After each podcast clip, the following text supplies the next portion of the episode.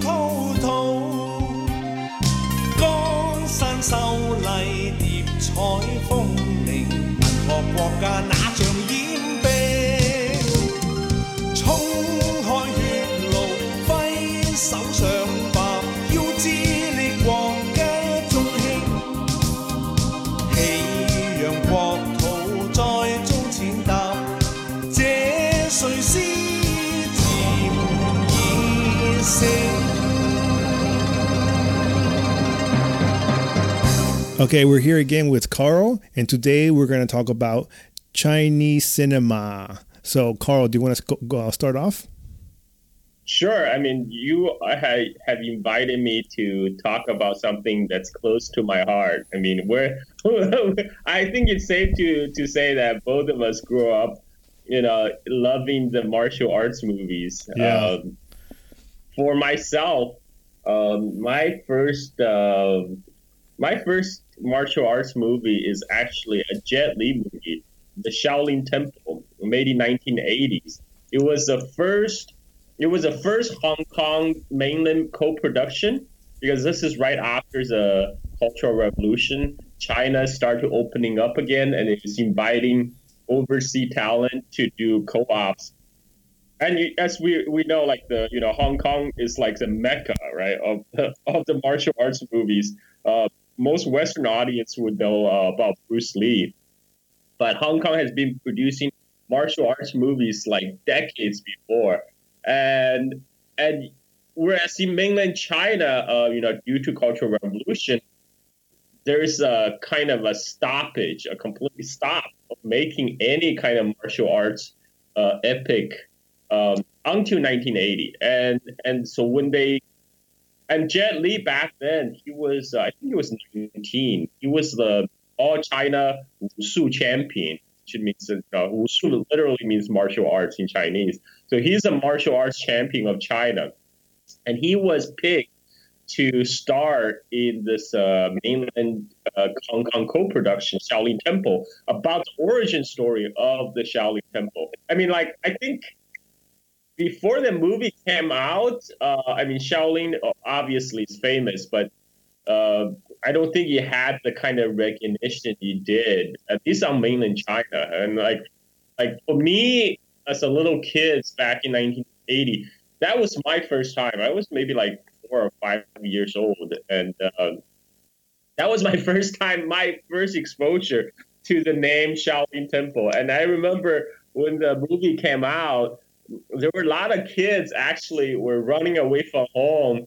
They were they're taking trains to Henan to the to the actual Shaolin Temple, hoping to be accepted as a disciple to learn martial arts. that was the thing. That's funny. Yeah. Yeah, and uh, I, I mean, like I, I understood. I mean, that just shows kind of the kind of the appeal of, of that movie. And you know, and Jet Li himself, he even though he was a 19 year old uh, trained martial artist, you know, he wasn't an actor at all, but he is very charismatic. And in that movie, he showed, he really showed. I mean, that's his uh, debut kung fu movie. Um, and also because he's a trained martial artist, you know, all the moves he did was more convincing, right? So um, uh, I, I, highly, I for people who are like into old um, Ch- uh, Chinese martial arts movies, I would recommend. I would recommend uh, Shaolin Temple from 1982. Uh, that's uh, that's a film that made Jet Li a star um, all across China, and and they use like um, you know you they, because it's a co-production between Hong Kong and, and, and China. They you know, they had all the expertise from you know Hong Kong cinema, all these uh, cinematographers, all these stuntmen, all these uh, you know directors who know how to take shots of the the fighting sequence. That's really important. And um, like what? Let's see what else. And then later in the '80s, um, that's when uh, you know more there's more relaxation, more products, cultural products coming over cross border from Hong Kong, and that's when I started to watch Bruce Lee movies. So, so Jet, I know Jet Li before I know Bruce Lee. that's you know, wild. like um, yeah. Ahead. No, that's that's pretty cool. I, you know, that experience. No, go ahead. Yeah, yeah, yeah. Because uh, it's only after I, I we saw because after Shaolin Temple was shown on mainland China, then there's an explosion of like uh, like a whole series of Shaolin Temple movies and, and a lot of uh, clones and copycats and, and and like the kind of martial arts themed uh, TV dramas movie just proliferated uh, and uh, and a lot of imported Hong Kong um, uh, TV cinemas are getting dubbed over into standard Mandarin and and be broadcasted over like cables. Um, I lived in Chongqing University campus at the time. The university itself has its own like kind of the closed um, the, the campus university only cable system. Uh, so they will get uh, these uh, Hong Kong tapes and they will play them. Uh, it was great. it was great. Uh, and so that's where when I learned about uh, I started watching Jackie Chan movies and Bruce Lee movies. Uh, uh, it, it, was a blast. Uh, but but there, there's is I, I think there's some specific movies you wanted to talk about, right? Yeah, I have some movies I want to talk about. Um, I guess I'll before I'll start. I guess I will share a little bit about how I I guess I got started watching kung fu movies or Chinese movies. You know, so um, like I said, like everybody that hears this podcast, especially especially our series, um, that uh, I my my stepdad's Chinese, so growing up, he would take me to a Chinese movie theater somewhere in, in Los Angeles. I forgot where, you know, and they played like Chinese movies. And it was weird because like it was it was in Chinese and the subtitles were in Chinese too. So I didn't understand I didn't understand anything, right? But it was the, the coolest things because it was like some dude putting a piece of paper on some dude's forehead and that dude couldn't move, right? And I was like, what's going on? Or some dude's like doing some like touch movements on some dude's body and he like would freeze and some other dude would come here and he would like undo it by doing some touch movements and I was like I don't know what's going on but this is fucking cool and I was just like a little kid so well, I remember when um when like the the kind of martial arts movie went main, mainstream in US, like in the Crouching Tiger, uh, Hidden Dragon hit big in US market. I had a white coworker uh, from from Michigan. She was asking me, she's just so she watched after watching Crouching Tiger and Hidden Dragon. Just like with Chinese people, so like these Chinese uh, Chinese people believe in like uh, they could fly or something, and like so I have to kind of have to explain to her as a person who are not exposed to the martial arts movies that this is kind of equivalent of uh, of of U.S. superhero movies, right? Yeah. These are for for the Chinese audience. These these martial artists in the movie, they are equivalent of the, the, the Chinese superheroes. They they possess superhero strength, but except the conception, the, the big biggest difference is that the uh, in the you know in the Martial Marvel comics uh, universe, the the superpowers normally get conferred you know by some accident or or uh, you know by some special uh, events that happened that, that just happened to a person and the person suddenly became strong and powerful. Whereas in the Chinese martial arts universe, you gain that power by hard work, right? You you Yeah. like it's this is this is emphasized from like the very beginning. They, they it's always you gotta you gotta work hard, you gotta practice hard, you gotta practice these techniques. One day you will also become like the masters, right? I think that's the biggest di- biggest difference between like the Chinese martial arts movies and American superheroes, and uh, and and that kind of kind of also draws into the you know the, I remember um, Uh, it kind of it kind of works with the the the, the kind of the ethos in China at the time because your parents will always tell you you got you got to study hard you got to study hard and you, you turn on the TV and watch the watch the martial arts drama and you, you have the sifu telling the student you got to study hard That's study true. hard. Very true. Yeah. Mm. Yeah. Yeah, but you know, yeah, but go ahead. yeah. Sorry for. I, I Oh, no, think, I- I, think the, Go the ahead. movies uh, theaters that you went to in L.A. is probably in Monterey Park. yeah, which is maybe. like the suburb of Los Angeles that that's known as uh, to us uh, Chinese diaspora as, as the motherland. that's a, that's a, there's a big uh, big congregation of uh, of Chinese immigrant community in San Gabriel, San Gabriel Valley. You know, in San Gabriel, Monterey, Monterey Park, that whole area. I I used to drive uh, 40 minutes, 45 minutes from uh, from Huntington Beach to Monterey Park just to get Chinese food. 'Cause that that area has the best Chinese food. yeah. It has a yeah. yeah. Yeah, so you know, I, I grew up with. Um, I think one one one. I have so many different movies I grew up with, but you were talking about Jackie Chan earlier, and I think I grew up with his early stuff, like the the Drunken Master. I think it's called. I'm not sure, right? And but also like the one that really hit A me. Drunken Master is a classic. Yeah. Oh my god, it was a- such a beautiful movie. And and the, and the drunk and the, the Drunken Master too. Oh my god, that's and it's it's beautiful and hilarious. I, highly recommend. For anybody who hasn't Drunken Master, go watch Drunken Master. Yes, I agree. I think it's on Netflix right now. I think it's one of those streaming services. I saw it. Um, I was like, oh, it's pretty cool that it's on there. I told to show my kids, you know, these movies I used to watch as a kid, and then they're like, this is so old. I'm like, please watch. Yeah, yeah, it's oldie but goodie. Yeah. it's it's classic. but I think the first Like- time, like, oh, go the ahead. First, first Drunken Master movie um, by Jackie Chan was uh, was back in 1978, which is super old. So I, I, I mean that that was, but the but the Drunken Master two, the sequel that was made uh, almost like 20 years later in 1994, that is that is just amazing. I mean, everybody should like. I think I consider Drunken Master two are like one of the top Jackie Chan movies of all time. Really, that's pretty cool. Yeah.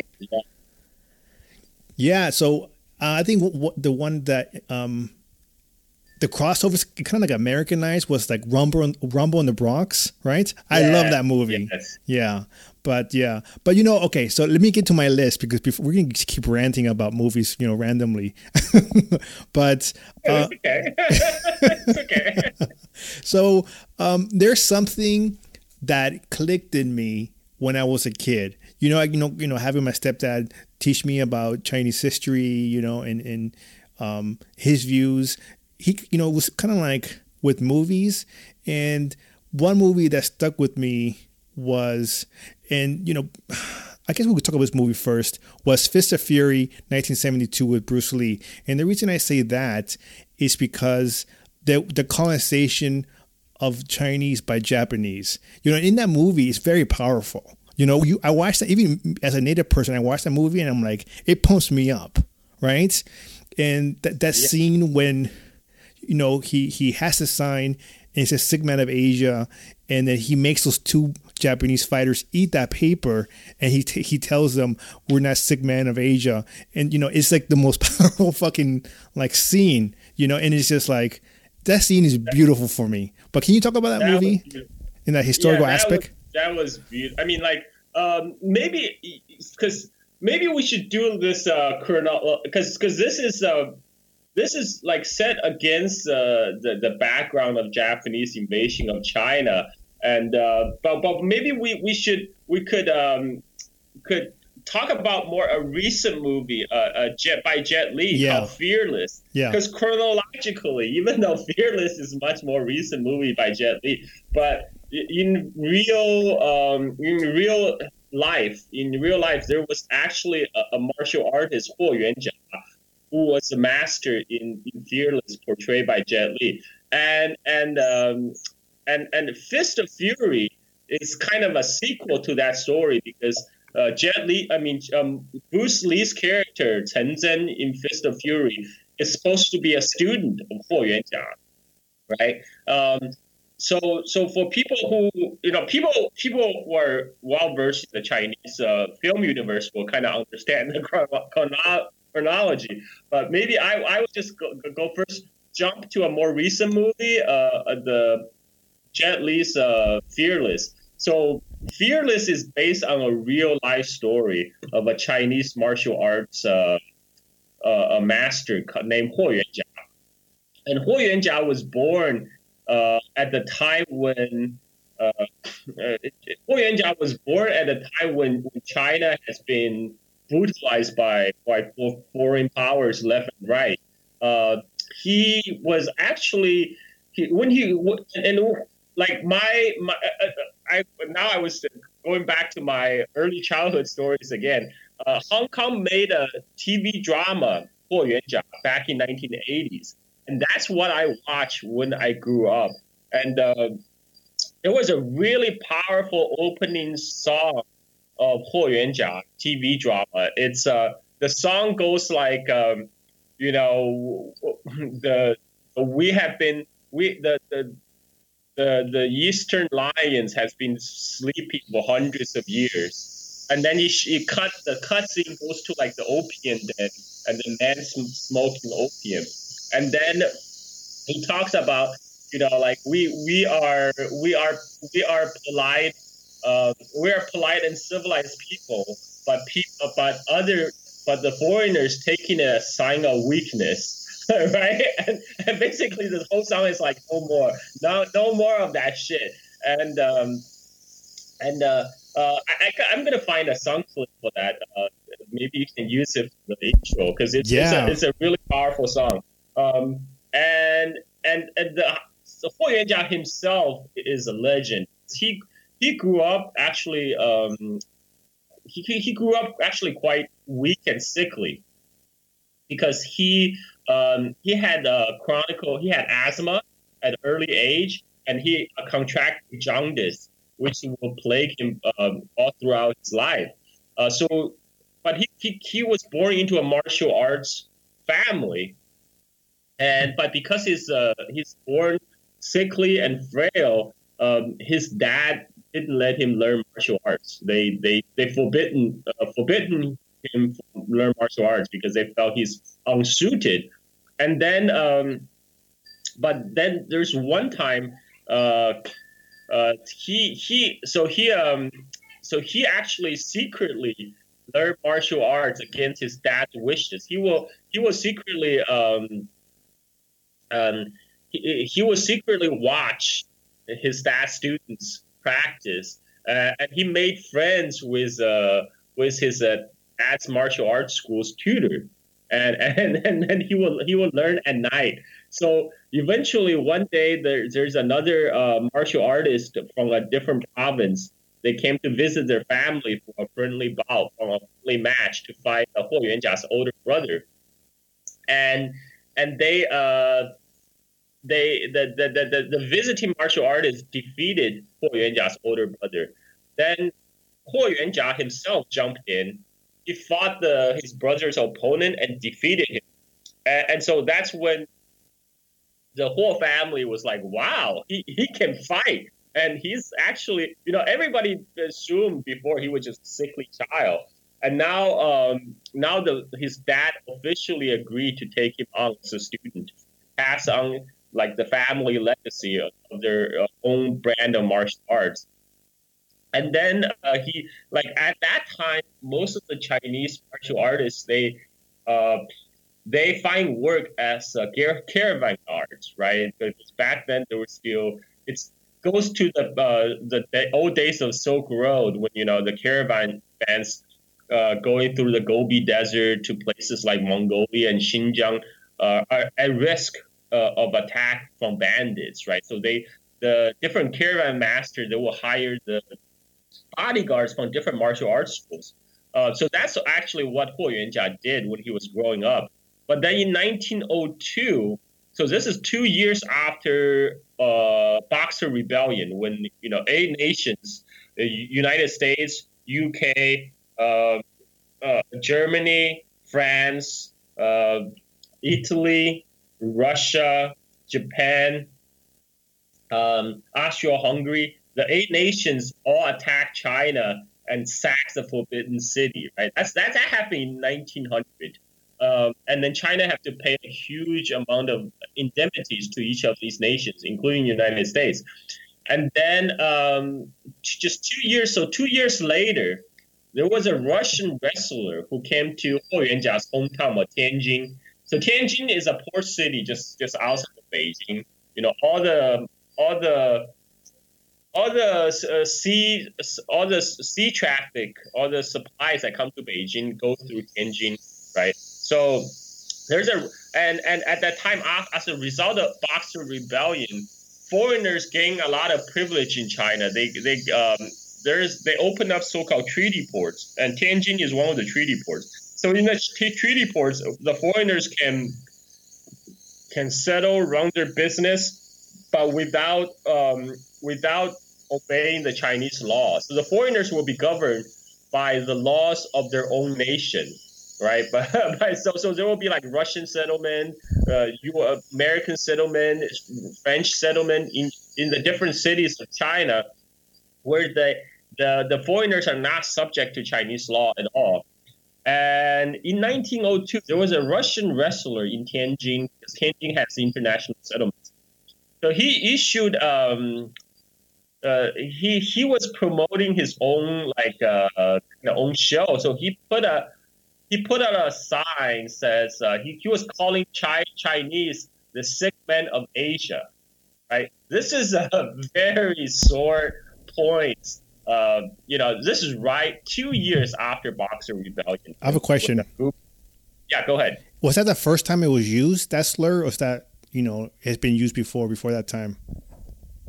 I think that that term has been used uh, around that time already, like in you know, like right after box, especially right after Boxer Rebellion. Uh, it's because before there was a time the um, the term there was a popularized term. Um, you know, I think in, in, in, English language, you know, Turkey, the Ottoman Empire used to be called the sick man of, of Europe. Right? That, that's a more popular term. And then um, people kind of adopt that and then turn around and call China sick man of Asia right? And uh, and that that that became true around the, um, especially around around the Boxer Rebellion period, uh, either before or right after, and and that, that really hit a sore spot because you know China at the time was being brutalized by all these imperialist powers. And, and but this Russian wrestler was using it as a kind of promo gimmick, right? He he was challenging any Chinese uh, martial artist to to fight him, and and he called the Chinese man of Asia. um, and then and then uh, Huo Yuanjia was, uh, you know, people contacted Huo Yuanjia because he's most famous local artist. So he he then challenged the Russian wrestler to a to a duel, to a match. Um, but then at that point, the Russian the Russian wrestler actually forfeited. He, he's like, "Oh, uh, sorry, this is what I'm just trying to uh, I'm just trying to promote myself. You know, this is I'm just trying to make a living. This is uh, because because he the Russian wrestler actually took out a newspaper ad." Right, so it was not it was not just him. He was going around the street calling Chinese sick men of Asia. He published in a in a newspaper calling the Chinese segment of Asia, right, as a, as a promotion gimmick. And, and when Huo Yuanjia stood up to the challenge, the Russian backed down. He's like, "Oh, sorry, I'm, I'm just trying to make a living. You know, this is a, oh, a promotional gimmick. Don't take it too serious."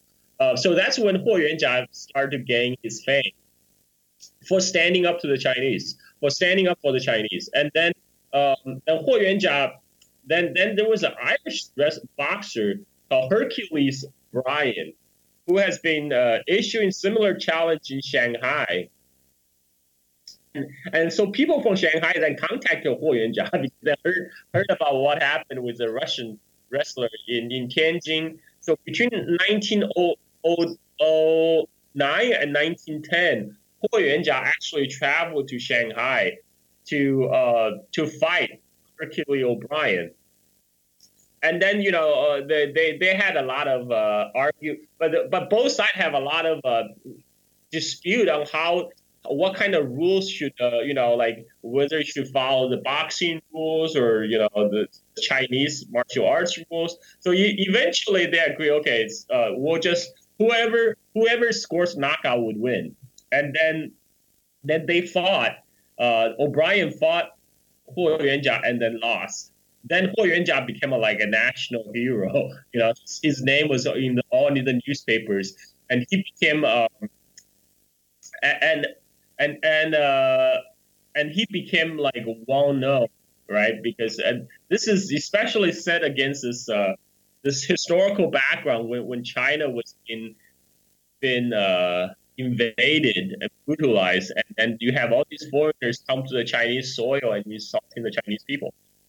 Uh, so, so after his win in Shanghai, Huo Yuanjia founded um, founded a martial arts school, the Jingwu uh, Jingwu Physical Training Center, and and he's uh he, so at this time Huo Yuanjia actually was a very close friend with uh, the Chinese revolutionary Sun Yat-sen, and and Song Jiaoren. So they they um but Huo Yuanjia himself he still suffered from physical illness from from jaundice and uh, tuberculosis. You know, he has TB, and so he started to see a Japanese uh, physician for treatment. Now, the, the, the, Japanese physician also happened to be uh, associated with um, the Japanese Judo Judo Association in Shanghai. Because as I was saying, after Boxer Rebellion, all powers, all these foreign powers gained um, concessions in, in, in, China. So Japanese has own concession in Shanghai where only the Japanese laws apply and you know, the Japanese can come and go. So, so the Japanese Judo Association heard about Huo Yuanjia, then invited him to a competition, competition, and uh, and and and, and then, then the Huo Yuanjia student uh, actually fought with uh, with the judo practitioner, um, and and there was a and, and, apparently there was a dispute on who won the match, and then uh, and then and then there was a it, it blow, and they became a big brawl, free fall between two sides. Uh, and, and, some of the members of the judo team were injured. So this is like the background history of Huo Yuanjia, like the real uh, real history of Huo Yuanjia. But Huo Yuanjia died very soon after. He died in 1910 at age of 42. You have a question about that? Yeah, go ahead. Because like um in the movie, it it shows that he was poisoned during the match, but I read somewhere that that Japanese dude that um, he fought was the one that poisoned him during a, like a tea meeting, right? Ever, you know? So like, there's different accounts about how he got poisoned. Um, so do you, want to talk about that? Yeah, yeah. So this is so I'm talk, I'm going to talk about the real history. So so one of the Huo Yuanjia students um, who later become a historian, uh, Chen Gongzhe, uh, he believed that the Huo Yuanjia. Um, so he he he he he's, he wrote that Huo Yuan because Huo Yuanjia was um, after Huo Yuanjia was introduced, a Japanese physician. Um, the, the, the physician physician uh, prescribed some medicine for his condition, but but but that didn't improve. But Huo Yuanjia's health continued to deteriorate, and after that, Huo Yuanjia was admitted to the to the Shanghai Red Cross Hospital where he died two weeks later. So the ten. Um, the the his student Chen didn't mention that whether the medicine was poison or has arsenic or not. But at that time, there are a lot of uh, Huo Yuanjia's other students who had started to speculate that Huo Yuanjia was poisoned. So there was always a rumor. Uh, um, but, but I mean, it could be possible that Huo Yuanjia's uh, physical condition was just just uh, at the time was just like beyond the help of medicine. We, we don't know, but but but the but we we do know that uh, we, we do know that Huo Yuanjia was treated by by the, a Japanese physician who was associated with the um, Japanese Judo Association, and there was a big fight between the two martial arts schools. And so, so probably that's why a lot of people, this rumor started that Huo was poisoned by by the Japanese. So, so there's a there's a there's uh, at, by in 19 so in 1989, um, this is uh, this is already in the People's Republic of China. Um, 1989, Huo Yuanjia's remains were uh, excavated uh, to be moved to, to, to other parts or other parts, and and they did discover uh, black spots on Huo Yuanjia's pelvic bones. So they they so they believe the Tianjin police laboratory then confirmed uh, that they contain arsenic. So so but but you know so we, so now we do know that that ars, you know, his uh, he was he had ingested arsenic, but we we don't know whether it was caused by intentional poisoning or by uh, you know prescription of medicine because uh, you know because in some traditional Chinese medicine that do contain uh, contain uh, components that that has arsenic trioxide. So so we don't know, but but this leg that just add to the Huo Yuanjia legend. I mean, the Huo Yuanjia legend grew uh, even more after his death. You know, they're saying because the Japanese couldn't beat him, they, they poisoned, and and which is very uh, normal at that time because this is 1910. Uh, you know, very soon. Uh, Japan will be made in China, so so so it all kind of gets tied up in that era and the sentiment. So in uh in the Fearless in the Jet Li movie, I think he concentrated on his um his fight with uh with a boxer O'Brien. I don't know if they call him O'Brien. Uh, I think that in the in the movie there was a Russian uh was a Russian guy and then there was a there was a Brit guy, British guy. Um, uh, I, I, I it's been a while since I watched the movie. Uh, but I I do I really love the Huo Yuanjia TV series uh, in 1980s, which I watched um, as a little kid. That's how I learned the Huo Yuanjia story. So I, I learned I learned that story first before I ever watched uh, Bruce Lee's kind of sort of a sequel, uh, you know, Fist of Fury. Um, so so Fist of Fury is uh, I mean, the, the Fist of Fury is actually a, fictional account the, the character of uh, Bruce Lee, Chen Zhen, uh, is a fictional character, but he was playing as a student of Huo Yuanjia. You know, coming back to learn that his master had been poisoned by the Japanese, and you know, and and the you know, it really drama dramatized the story. The and the Japanese were sending the um, the plaque plaque uh, calling Chi, Chi, Chinese the sick men of Asia to their martial arts school and that was that's what was prompted Bruce Lee to go to the go to the Judo Association and challenge the Japanese.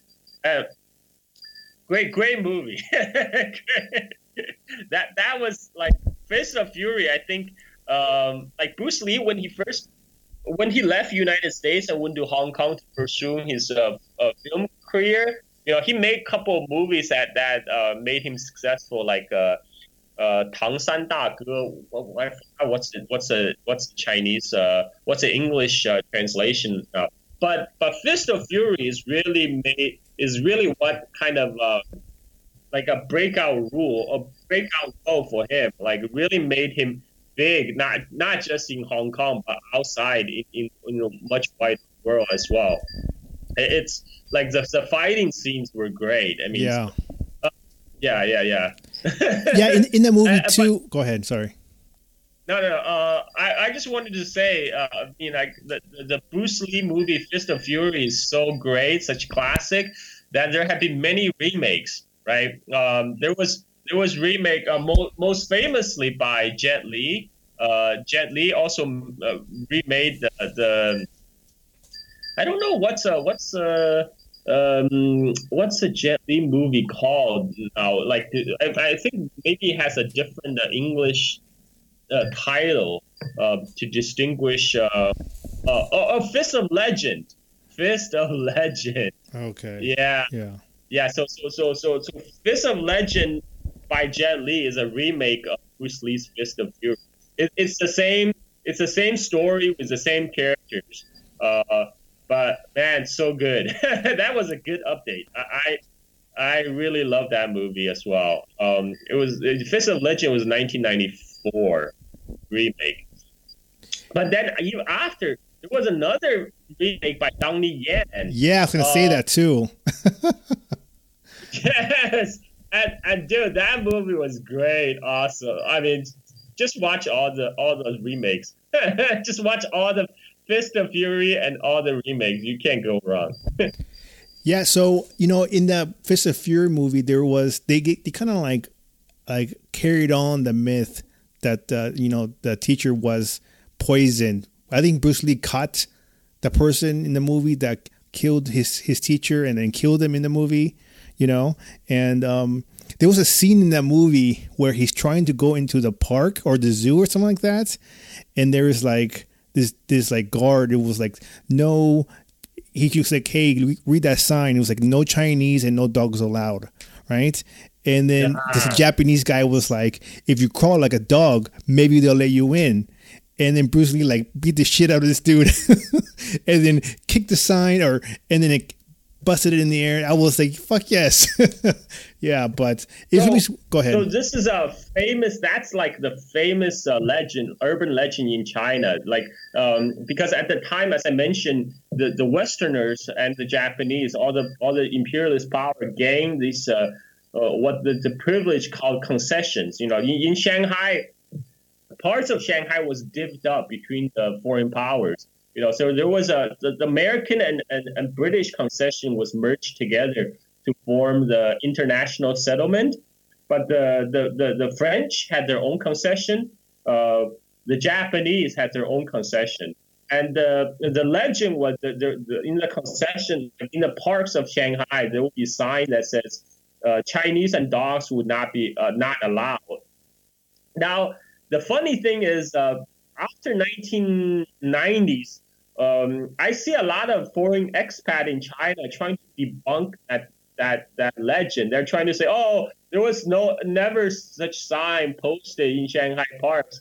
But even even in this research, they admit the rule, even even if not explicitly spelled out, but it was carried out in practice. Like at the time, the Chinese were barred from going to the parks. Strongly encouraged. That's a word, um, because at the time the international settlement and uh, the, the French concession and the Japanese uh, concession, they had their own police. So, you know, they're not Chinese police. so the, the international settlement, which was formed by joining together of the British concession and the American concession, they would hire, uh, so the British imported Sikhs from India to act as a policeman to police, uh, to police Shanghai. Um, um, uh, the the, the fun, funny thing is the the uh, so the, the, the story goes that the, the Sikh policemen, the colonial Sikh policemen in Shanghai, they will go insist everyone calling them sir. Um, and and so you know in, in Chinese, uh, like they often add a ah in front, so so they will call them officer, officer.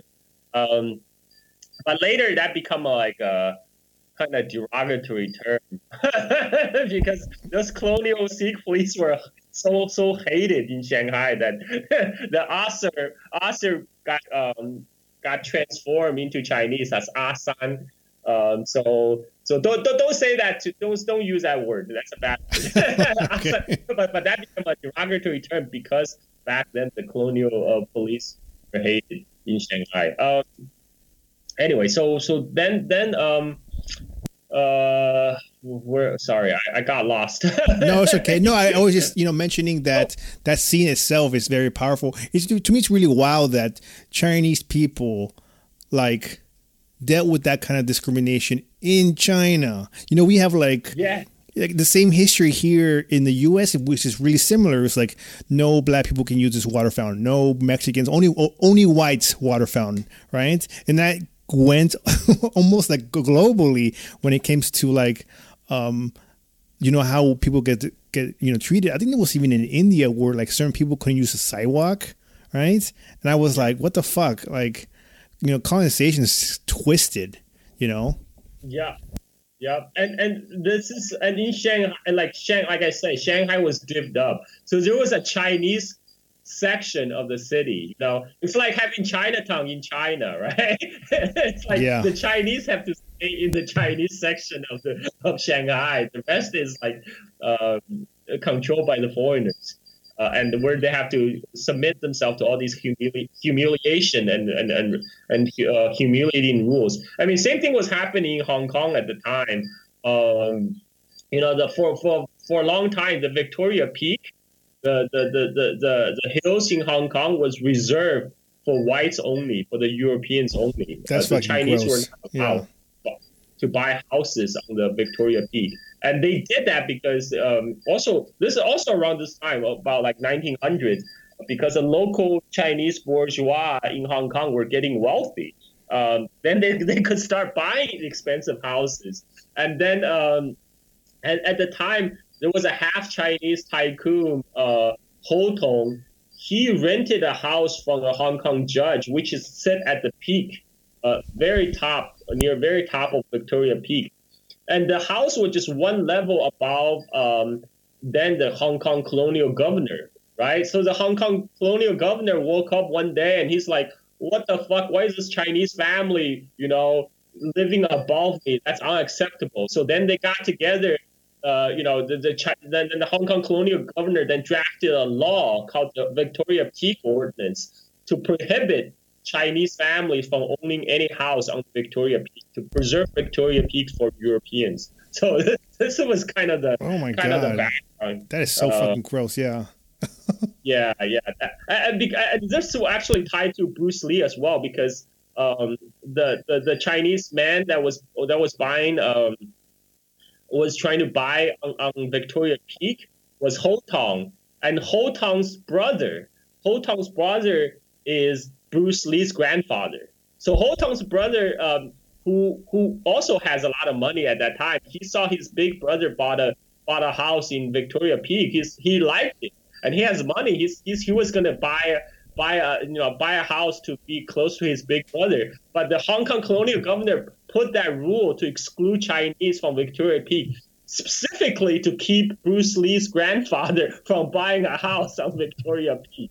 That's wild. so, yeah, yeah. So this is all all related. Um, Wait, I do, do I do want to say. I wanted to, go ahead. I wanted to mention one more thing. So I, I find out the Donnie Yen remake uh, of uh, of the the Fist of Legend, Fist of Fury story uh, was uh, in 2011 called The Legend of the Fist, Return of Chen Zhen, Legend of the. It's also great. People should check it out.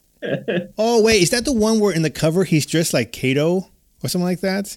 Yeah, yeah, yeah, yeah. yeah. That, so, so yeah. the movie star actually he plays Chen Zhen as one of the one of the Chinese labor who got sent to uh, France during World War One, right? Um, so the opening scene was um, this Chinese laborers who were working in the front. So this this part actually was based in actual history because in in the in during World War One, uh, Europe was running out of manpower, so they tried to get Chinese to join the Allies trying to get Chinese to join the war against Germany.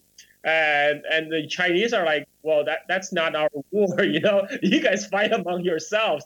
But so the Americans that came to the Chinese like, look, uh, if you join the war on the Allied side, we will let you have the German colony in China back. So at the time, China, Germany, after Boxer Rebellion, Ger- Germany gained a, piece of colony in, in Chinese city of Qingdao, Qingdao in the Shandong province. So, um, so Americans like, okay, if you join the war against Germany on our side, we will let you have Qingdao back after the war. So, so at that, then the Chinese government agreed they will, but instead of sending, uh, sending troops, they, they agreed to to have Chinese contract laborers to go to Western Front to you know do a lot of the, all the dirty works like clean like clean away bodies, clean, like um, washing tanks, digging trenches, all the most dangerous work. And uh, at that time, there were like quarter million Chinese went over uh, to Western Front, and another another like uh, two hundred thousand uh, Chinese went to Russia uh, went, went to Russia, also working on the Eastern Front. It's all to contribute to the World War One effort, and, and, most of them, even though they don't see, they, they you know they, they, they man factories where all the European men were fighting the front, but they also um, like you know carry bodies uh, from the battlefield. They clean clean up the bad body fields, um, ship ammunitions to the front, uh, shipping artilleries, like digging trenches, all the most like clearing the mines, the most dangerous stuff the Chinese did. So this is, a, the the Donnie Yen movie, the very uh, the first maybe 10, uh, 5, 10 minutes was using that as historical backdrop. So he was in Europe. They were trapped by um, a group of Germans, and so he. Uh, you should people should watch. It's like Donnie Yen literally took a knife to gunfight and, yeah. took out the Germans. It it's was, funny because I have yet to see that movie, and it's like because I'm waiting, you know, kind of wait sometimes because I have like some several streaming services. I'm always thinking maybe I should wait, but I think i will probably just buy it this weekend because I've been like delaying that. But what, you know what tripped me out is I saw like the cover of that movie, and it says uh, Chen but then he was wearing a Kato outfit, and I was like, did they mix two different Bruce Lee characters into one? I, think that's intentional, right? I mean, it's because it's really um, they're paying a homage yeah. to Bruce Lee. And so, so this is like they did that intentionally to to um, you know, to, to recall that Bruce Lee's legacy. Yeah, I thought it was pretty cool. I also want to say that you actually, and I heard the the episode you released, I think it's part of the episode, you actually released an episode on Bruce Lee's heritage, which is his great grandfather, you know, being, uh, I think he's European or something like that, right? So. Oh yeah, yeah, yeah. So I did a, a I did the episode. This is like I think in 2019 about about Bruce Lee's uh, Bruce Lee's family history because his family history is like the colonial history of Hong Kong. Um, his uh, so so the man I mentioned earlier, the Ho Tung, uh, he was wealthiest man in Hong Kong, and he was born. Um, well, the, the reason why I delved into it because I heard Bruce Lee has mixed heritage. So I thought, oh, where did that come from? So that's why I started digging around. Um, and it turns out that Bruce Lee came from uh, from uh, Bruce Lee's mother came from like the, the Hong Kong's most prominent Eurasian family. Uh, they're Eurasian because they're mixed uh, Chinese and European. Um, and and the Ho Tung, because a lot of the Europeans when they first came to, um, so when they first came, the Europeans came to China to trade in in 19th century. At that time, you know, the good uh, the the respectable Chinese families would not let their daughter marry Europeans, right? Because at that time, marriage was still arranged. It's still arranged arranged marriage, and, and no respectable Chinese family would let their, their daughter to, to marry a European. Um, so the, the Europeans they act, the, the, start with Portuguese. Uh, they what they did is um, uh, at the time not not even like prostitutes will take European customers, uh, but except there was one class of people uh, in southern China, they're they're tankas. They're called tankas. There, there's uh, somehow they're sometimes they're referred to as boat people, uh, and they, the boat people they, they themselves were being discriminated against in in the Chinese society at the time. Um, they were kind of seen as a, the bottom, low of the low, and they uh, the tanka girls they are um, they're the only ones who would take on take on the Europeans, you know. So so at the time, the Tanka girls will will ply, you know, sex trade in their boats, um, and the European sailors will visit them there, and that's why in Cantonese. Uh, kind of the, the, the term for prostitutes um, or, or sex workers uh, is literally translated as saltwater saltwater lady, a saltwater girl, because at that time the, that's how the, the sex trade were, were being been done on boats. Um, and then uh, you know, so so the kind of the Europeans and the Tanka. I mean, Bruce Lee's. Um, so the kind of the great grandma. Uh, no, no, no. So not so so great great grandma of Bruce Lee.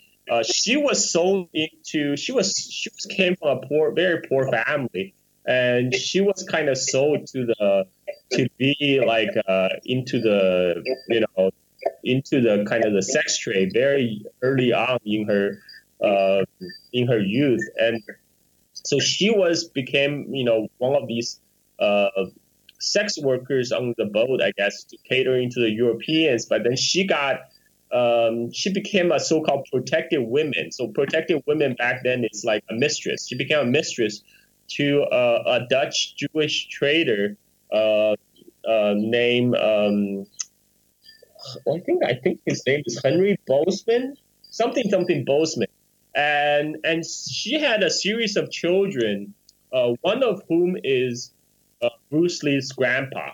Uh, yeah, yeah, one one of whom is uh, Bruce Lee's grandpa, and and. And, and but she her but the, this this Dutch uh, Dutch man left Hong Kong. He, you know, he left Hong Kong.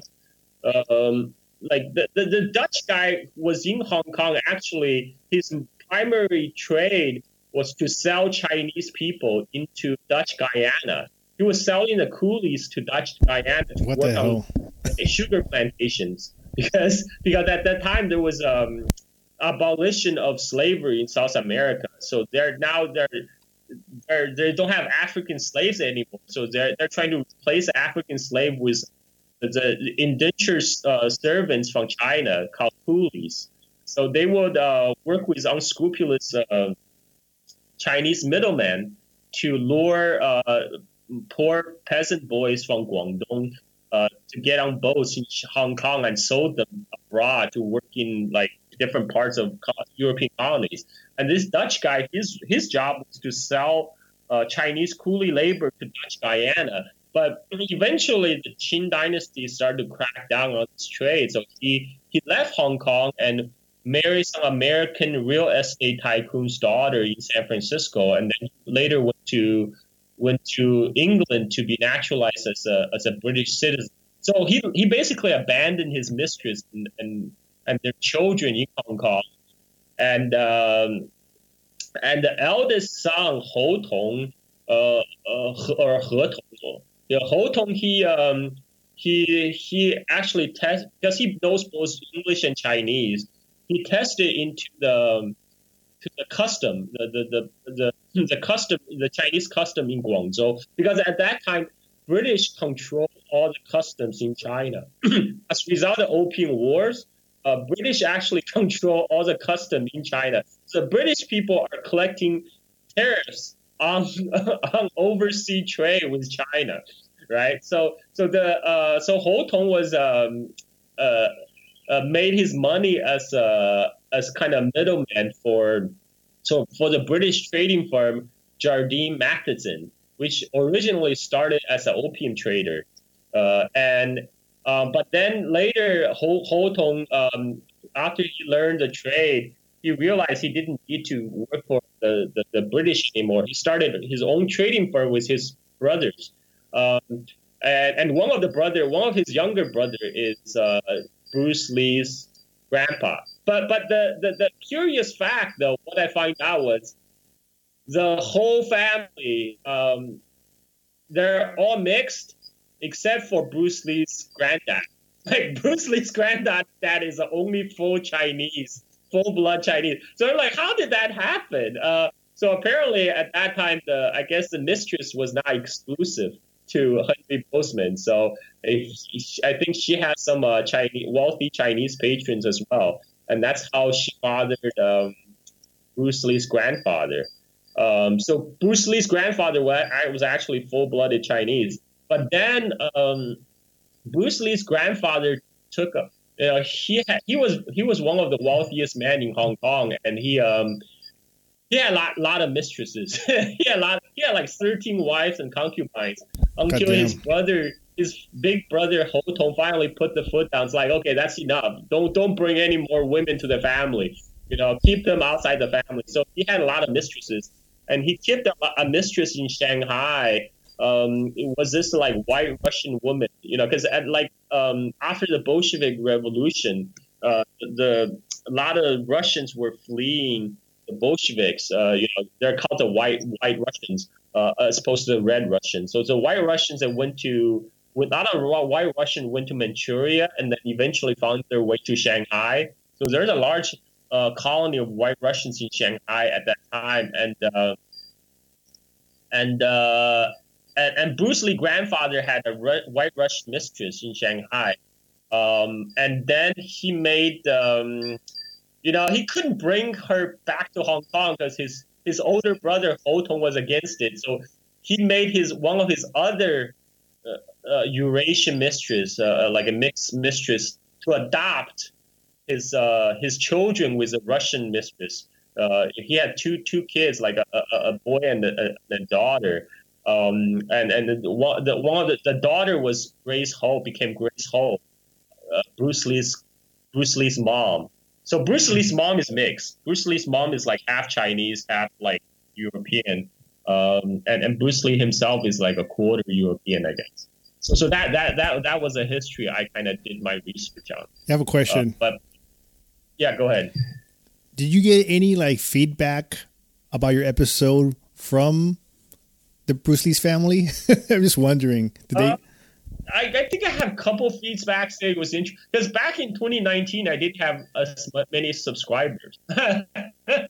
like so, yeah. So people listening to this, go check out my early episode yeah. on Bruce Lee's family. Yeah, that's why I brought it up yeah. because because we're talking about movies, and then I I remembered you did it, the episode on Bruce Lee's family, and it was like a partial yeah. release because you know you want the full thing you know sign up to patreon sign up to yeah. carl's patreon to listen to the yes, whole thing yes. so i think yeah it's pretty interesting and um, i was like this this is pretty cool man and um, these these small things you know you, are right i mean it, you know his family history is you know ties in with the colonization of, of hong kong and um, i do want to bring up I do I do want to bring up two more movies, but the last one will be like real short. But um, the next one will be um, Hero, right? With Jet Li, another Jet Li uh, movie. Um, yeah. And I bring up Hero because um, is that story of Nameless a true story? Because I know he talks about the king as his um, that that okay. took over. Yeah, go you know go, yeah go ahead. Okay, yeah. So it's based on assassination of the first emperor of China, Qin Shi Huang. So at the time, uh, this is like two, uh, 220 BC, um, when China at the time was divided into seven seven kingdoms, the real seven kingdoms, not the not the uh, Games of Thrones. Exactly.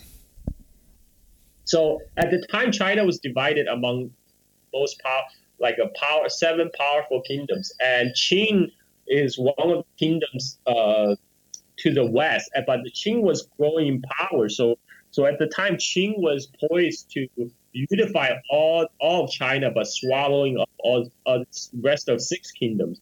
So one of the king, one of the prince, the crown prince of one of the six kingdoms, the prince of Yan, he hired assassin to us to to kill the king of Qin to prevent you know his kingdom getting swallowed up. So this is this part of the history is real. Um, this uh, this assassin he hired named Jing Ke is probably the most famous assassin in Chinese history. I mean, he came so close. He he he. Uh, uh it, it was a great story in, in, real life, in real history too, because um, like they just they, they they figure out how can they get close to the king of Qin. Right? So the prince of Yan said, "Okay, I know, I know. There was a Qin general uh, uh, who defected to the kingdom of Yan, who is a uh, who who like uh, the king of Qin had a personal grudge against. Is that like, look, let's go talk to him. Um, so the, the they all went to see the the Qin the former Qin general, and they say, well, we're going to assassinate king of Qin. Uh, we need to borrow something from you. Um, uh, and uh, the, the the general understood. He said, yeah, you want my head. so he took out he took out his sword and, and cut his throat in front of them. And so they took out took the head of the, the former Qin general as a gift to to the king of Qin, uh, and then they also with a map of the Yan kingdom. So so so the whole mission was diplomatic uh, cover was supposedly they, they're going to uh, offer submission to the kingdom. Uh, um, they're they're offering the kingdom of Yan submission to to kingdom of Qin right? So that was that allowed them to be uh, invited to the Qin Palace, and and Jing Ke had an assistant uh, at the time. Actually, he he he had an assistant who who was chosen because that that assistant was killed a man when he was uh, a teenager. You know, like he didn't even bat bat an eye. So they thought, okay, he's a he's a tough guy. And the assistant was supposed to, um, you know, hold the map of Yan Kingdom, and a wrap inside the map was a dagger, was a weapon to assassinate Qin with. Uh, but the guy was so scared, you know, by the time they went to the Qin Palace, because the the Qin, the, the Qin Palace had a big show with all the guards, and the guy, guy literally wet himself. And so Jing Ke had to take this upon himself. So he took the map, he, he approached the king of Qin, says, let me show you the the, the kingdom you will you will uh, you will inherit. And then he slowly rolled the map in front of King of Qin. And as uh, as he was rolling them unfurl the map, uh, like because he was about completely unfurl the map, he took out the dagger and he started attacking the king king of Qin. So this is uh, this is the, like the most famous assassination story in China. But but Hero took that story and kind of turned it around. Uh, you know, for people who, who watch the movie, they will they understand. Um, do you want to talk? Do you want to put in your two cents here? Yeah, I think you know just um, well, there's several aspects to this movie. The, one, the first one is you know the martial arts is amazing. Um, I think the the Jet Li Donnie Yen fight where they're fighting, I guess in within in their minds or something. I don't know. And it's just like I remember the first time watching that, I was like, "Holy shit!" Um, and I think the story. You, wait, wait, wait. You you have seen their fights in movie before, right? Yeah, yeah, I, I just really they're, liked. It was just two legends, Jet Li and Do- Donnie Yen, fighting together in yeah, the movies. It's just legendary. Their, most famous fight before was um, in the Once Upon a China Part Two, when Jet Li. Uh, when, when Jet Li was playing the Cantonese hero Wong Fei Hong, and uh, and Donnie Yen was playing a Qing Dynasty official, and and they had a had a big disagreement. In the end, they fought each other. This is uh, it's an epic fight. So so go watch Once Upon a Time in China because yeah. that's another series that really propelled Jet Li to start in, yeah. in, in Hong Kong. Because Hong, uh, Jet Li was already famous in mainland China after Shaolin Temple came out in 1982. But then in 19 late 1980s, after he retired from the martial arts scene, he went to Hong Kong to pursue his film career. And you know, he made many good movies in Hong Kong, but but the move, the breakout movie that really made it big was Once Upon a Time in China. And again, the Once Upon a Time in China series, the whole series is kind of set against the background of, of colonization, right, by by the by the imperial powers, the Western encroachment of China. It's a very um, like it's a very patriotic film, actually. and uh, yeah. I, I highly recommend. And and, and if if anything, watch uh, Once Upon a Time in China Part Two for the epic fight between Jet Li and Donnie Yen. Both are trained martial artists. Uh, it's a, it's a feast for the eyes.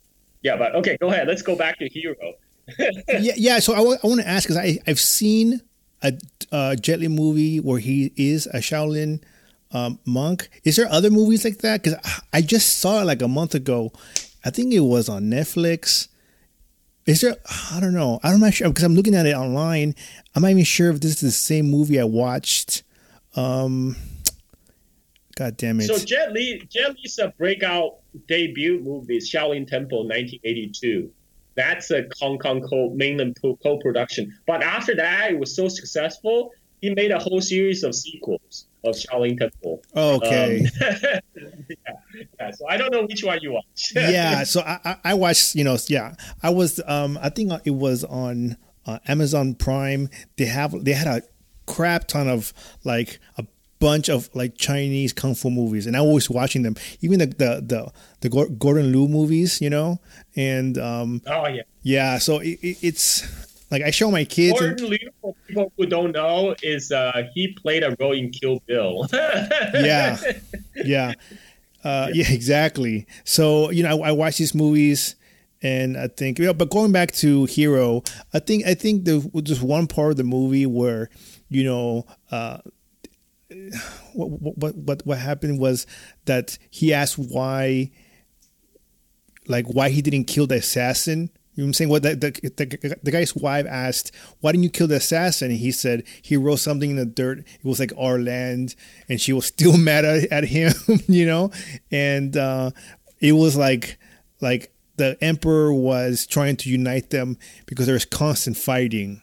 You know, there's constant infighting within the kingdoms, and you know, some people painting him as a as a tyrant, other people painting him as like you know like a unifier, and you know, it was very like I would I would imagine a Chinese patriotic movie. I, I, could be wrong. I don't know. You know, correct me if I'm wrong. But you know, you know, I, I show some people this movie and they were like, "This is Chinese propaganda." I was like, "Oh my god!" Like, what the fuck? Enjoy the movie, dude. Like, you know, like, like it, it's. Well, Go ahead. Um, it, I, I, the, the, hero is a reinterpretation of historical event. I mean, he, he kind of turned the traditional narrative um, uh, to, on its head, and and the the you know the the uh, idea that um, I mean, because really the hero it, it centered the story on the assassin, but it's really a story about the first emperor, right? I mean, the yeah. the um, the because the the first emperor of China is very controversial figure in China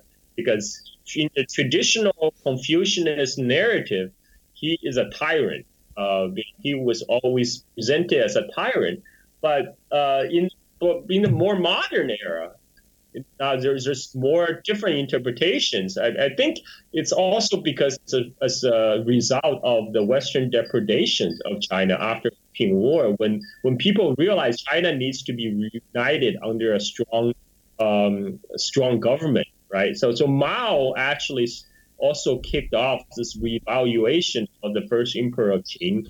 He said, yes, you know, Qin may be brutal, but he made China into one right? And and yeah. he um, so this the hero kind of followed that historical reinterpretation. You know, like yes, yes, you know the the, the conquest was was very brutal, but again, so is the incessant incessant wars.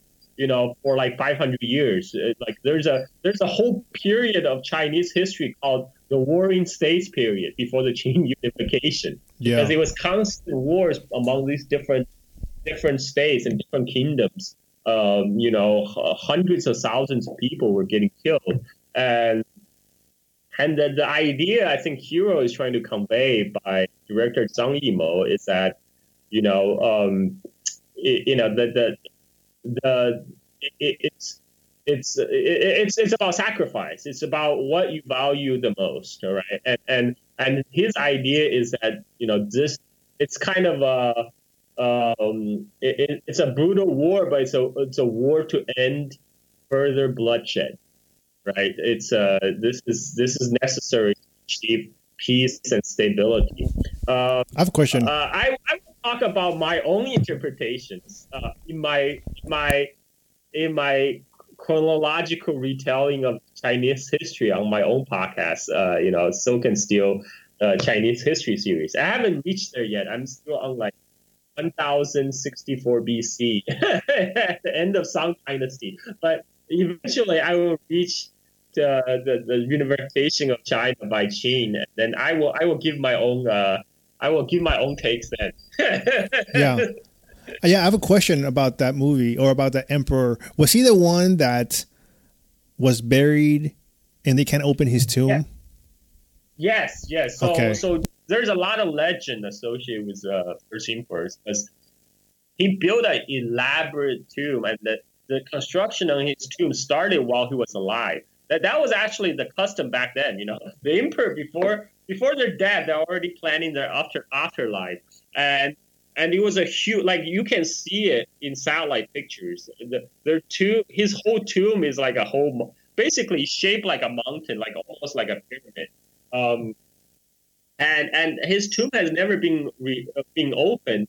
And but the legend in the history book it was said his tomb was um, they had they had uh, pearls, tons of pearls embedded on the ceiling to to uh, pearls and gems to, uh, embedded in the ceiling to to represent the stars and constellations, and they had rivers of mercury uh, you know, through to represent the rivers and and it, it, so so the, to like a whole construction of a whole world inside his tomb. So we we didn't know we didn't really know whether that the legend was true until 1980s. The Chinese archaeologists did some uh, testing around the tomb site, and they detect a very high level of mercury in the surrounding soil. So the legend is very likely true. Uh, what we what so far has been excavated is is not his tomb, but the adjacent area to the, to his tomb, the, the terracotta warriors. Yeah, I was going to so ask that. Yeah. Yes. Yeah. So the terracotta warriors are they're these life size uh, ter- uh um, the life size clay made warriors who are made to represent his army, and each each face of the terracotta warriors are individualized to to model after the real life a real life Qin soldier.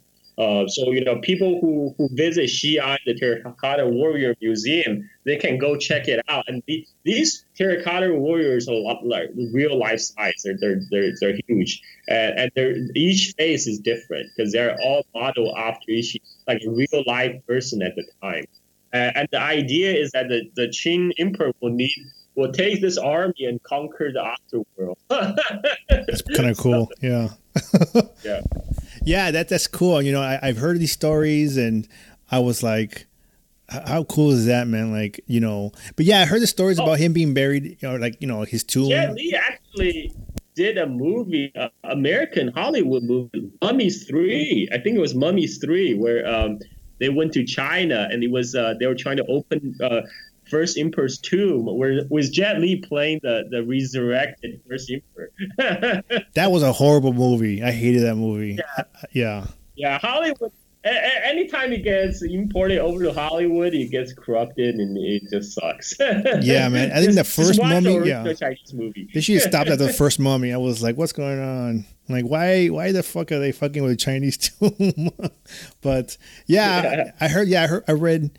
You know that uh, he was the whole rivers of Mercury's and the pearls and everything. was how elaborate. Do they even want to open the tomb? I mean, I, I wouldn't want to open his tomb. I mean, you know, that's he he made that for a reason. You know, so I yeah. don't know.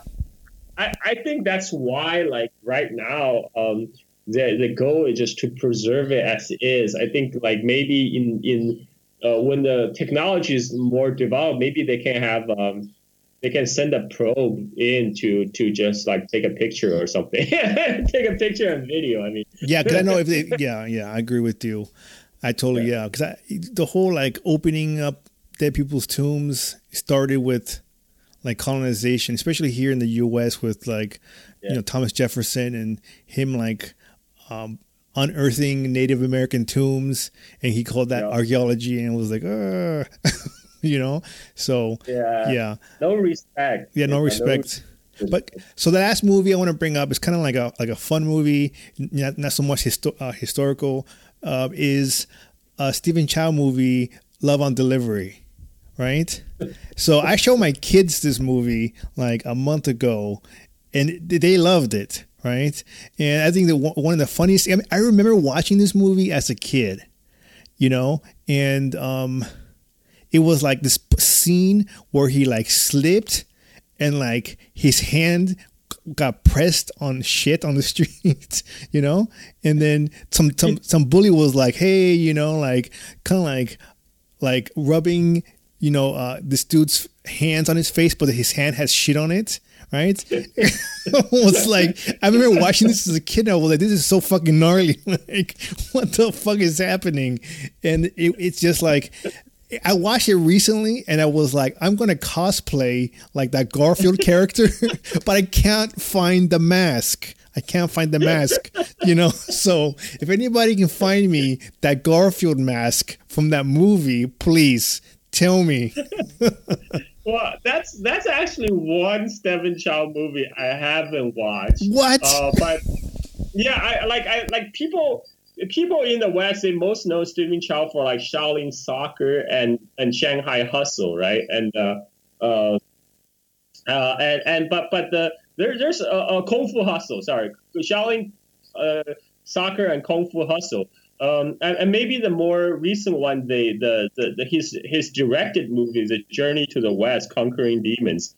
Uh, but the, the the the movie that um, like for me that was um really good movie uh like he did as an actor was um uh so in 1990 in so in 1990 around 1992 um, like oh, oh yeah yeah yeah. There, there's um there's a tons of Stephen Chow movies.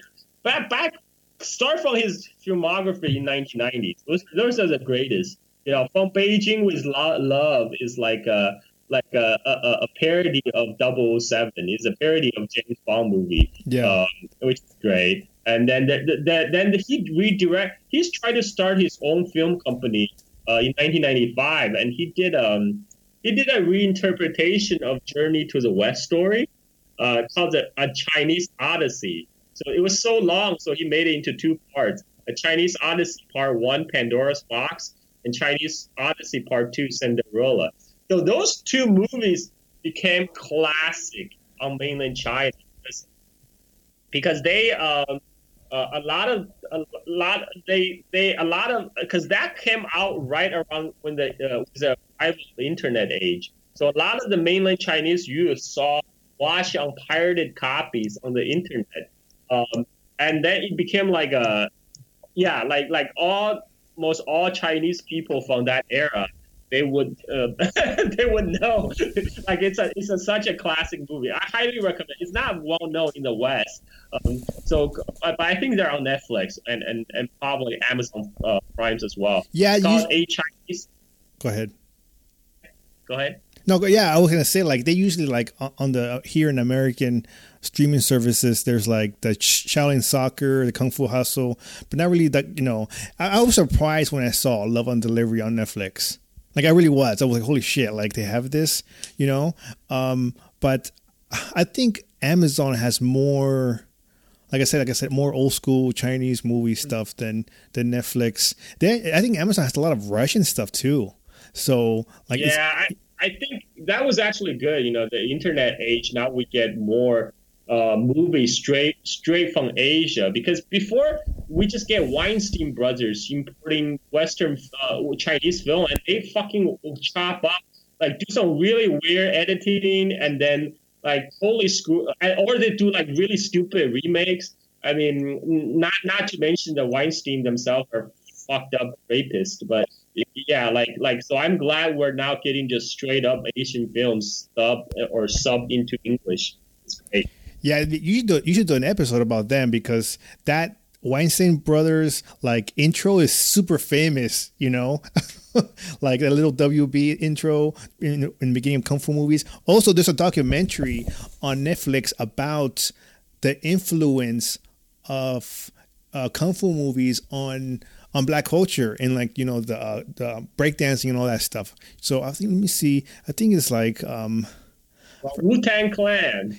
yeah, the Wu Tang. Yeah, they, they, were in it too. Yeah, how like you know they were imitating kung fu moves, and that was like the early stages of breakdancing. So like you know Chinese cinema does have like a long standing influence within American culture. You know, and oh, I, yeah.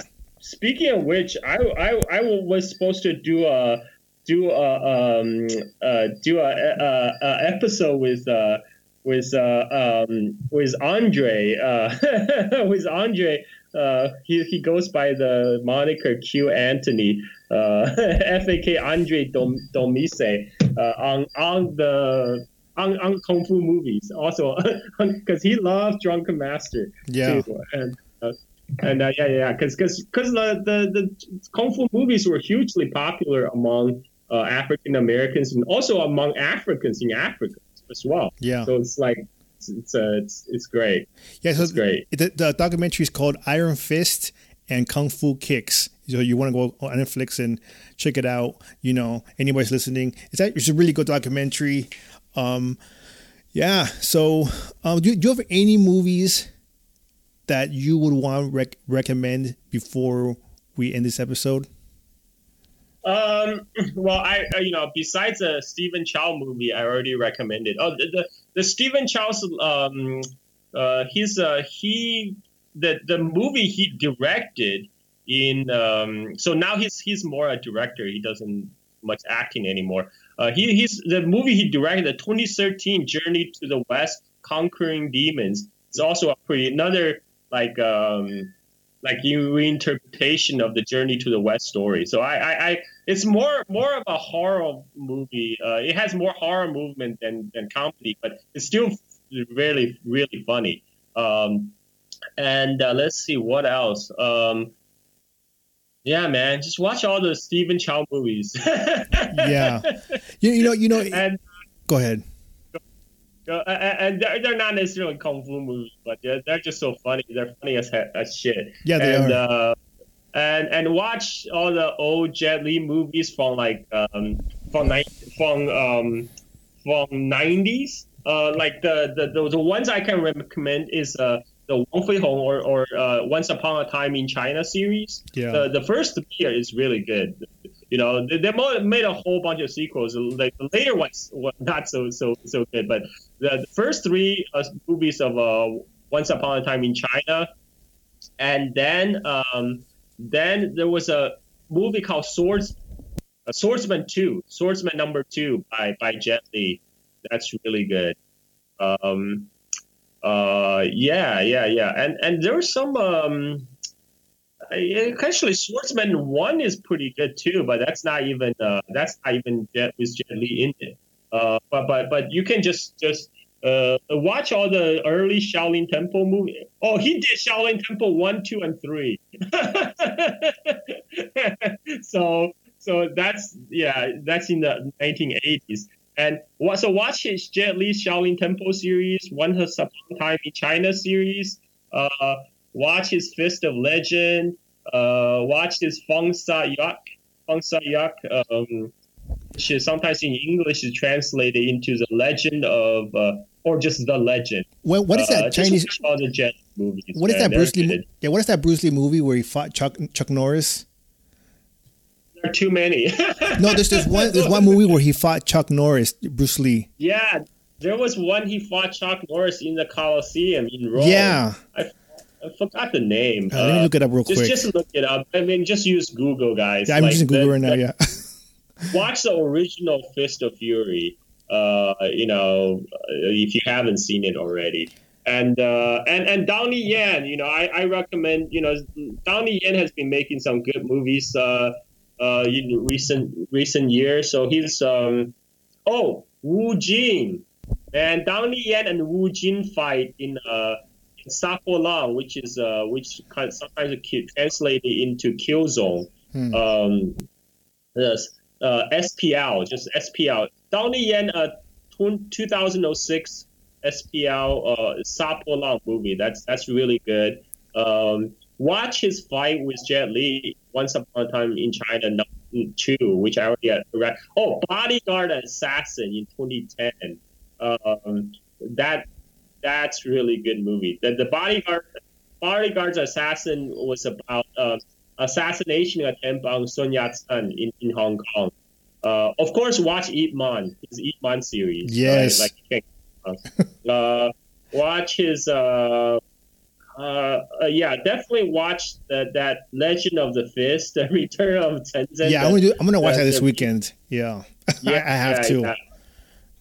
No, and, but uh, oh, dra- um, uh, yeah, yeah, Sapo Lang. The Iron Monkey. Iron Monkey is one of the old, old 1993 movie with Donnie Yen. That that's kind of the the the movie that made um made Donnie Yen like uh kind of his, his his film debut. It made him famous. So so, so Yeah, I'm sure if I 2002 watched that. movie. Yeah.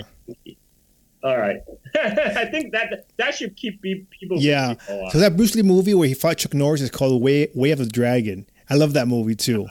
So, Yeah, yeah, yeah. but I think before we you know before we head out, you know, in this episode, you know, I started this you know Chinese history um uh, a series with you, Carl. Uh, even you know, this started way before COVID, and you know, uh, I started because I saw the tensions between you know the the racist comments of you know in the West heading towards China, and you know the the Cold War you know rhetoric that was happening within the government, and then COVID hits, and then you know we you know I was like I hope people are listening, and I hope people are you know learning that you know this rhetoric is, is fucking garbage. And then recently, this week, we had a, a, a dude kill six Asian women, you know, in Atlanta, and all because you know it's it's growing tensions. You know, I have family members that are Chinese, and you know they're like, "What the fuck?" And it's you know we we have old Chinese people walking down the street and they're getting like punched, you know, knocked over, whatever, in the U.S. And it, it's going back. It's going back to like like you know when you know Chinese people migrated here and you know um, build the railroads and then they they were discriminated too you know at that time and it's like it's like a never ending you know Yep. discrimination from that time the 1800s to now I mean colonization itself is you know you're gonna you know see uh, uh, discrimination but I think I hope people when they listen to these series they know they, and then start to understand that there is a connection between us native people here and with the you know the, the issues that Chinese people are dealing with. It's not separate, man. You know, it's really to me it's really fucking disgusting that you know I see not just white people, just any any type of American, any color, you know, especially during COVID, like be racist against Chinese, saying racist shit like they eat bats or whatever. Like I was raised, you know, by a Chinese stepfather. I never ate a fucking bat, you know. And to me, to me, we talked about this already on, on you know on this podcast about COVID and that story about the bad video. But I think you know people just, I you know, please like chill the fuck out. Learn from you know have a connection like build a relationship with your chinese neighbors your chinese you know business owners you know in, in your neighborhood don't don't discriminate dude come on Yeah, I mean, that's, this is uh, unfortunately, you know, the, the racism is in, in built in into the American system, as you well know.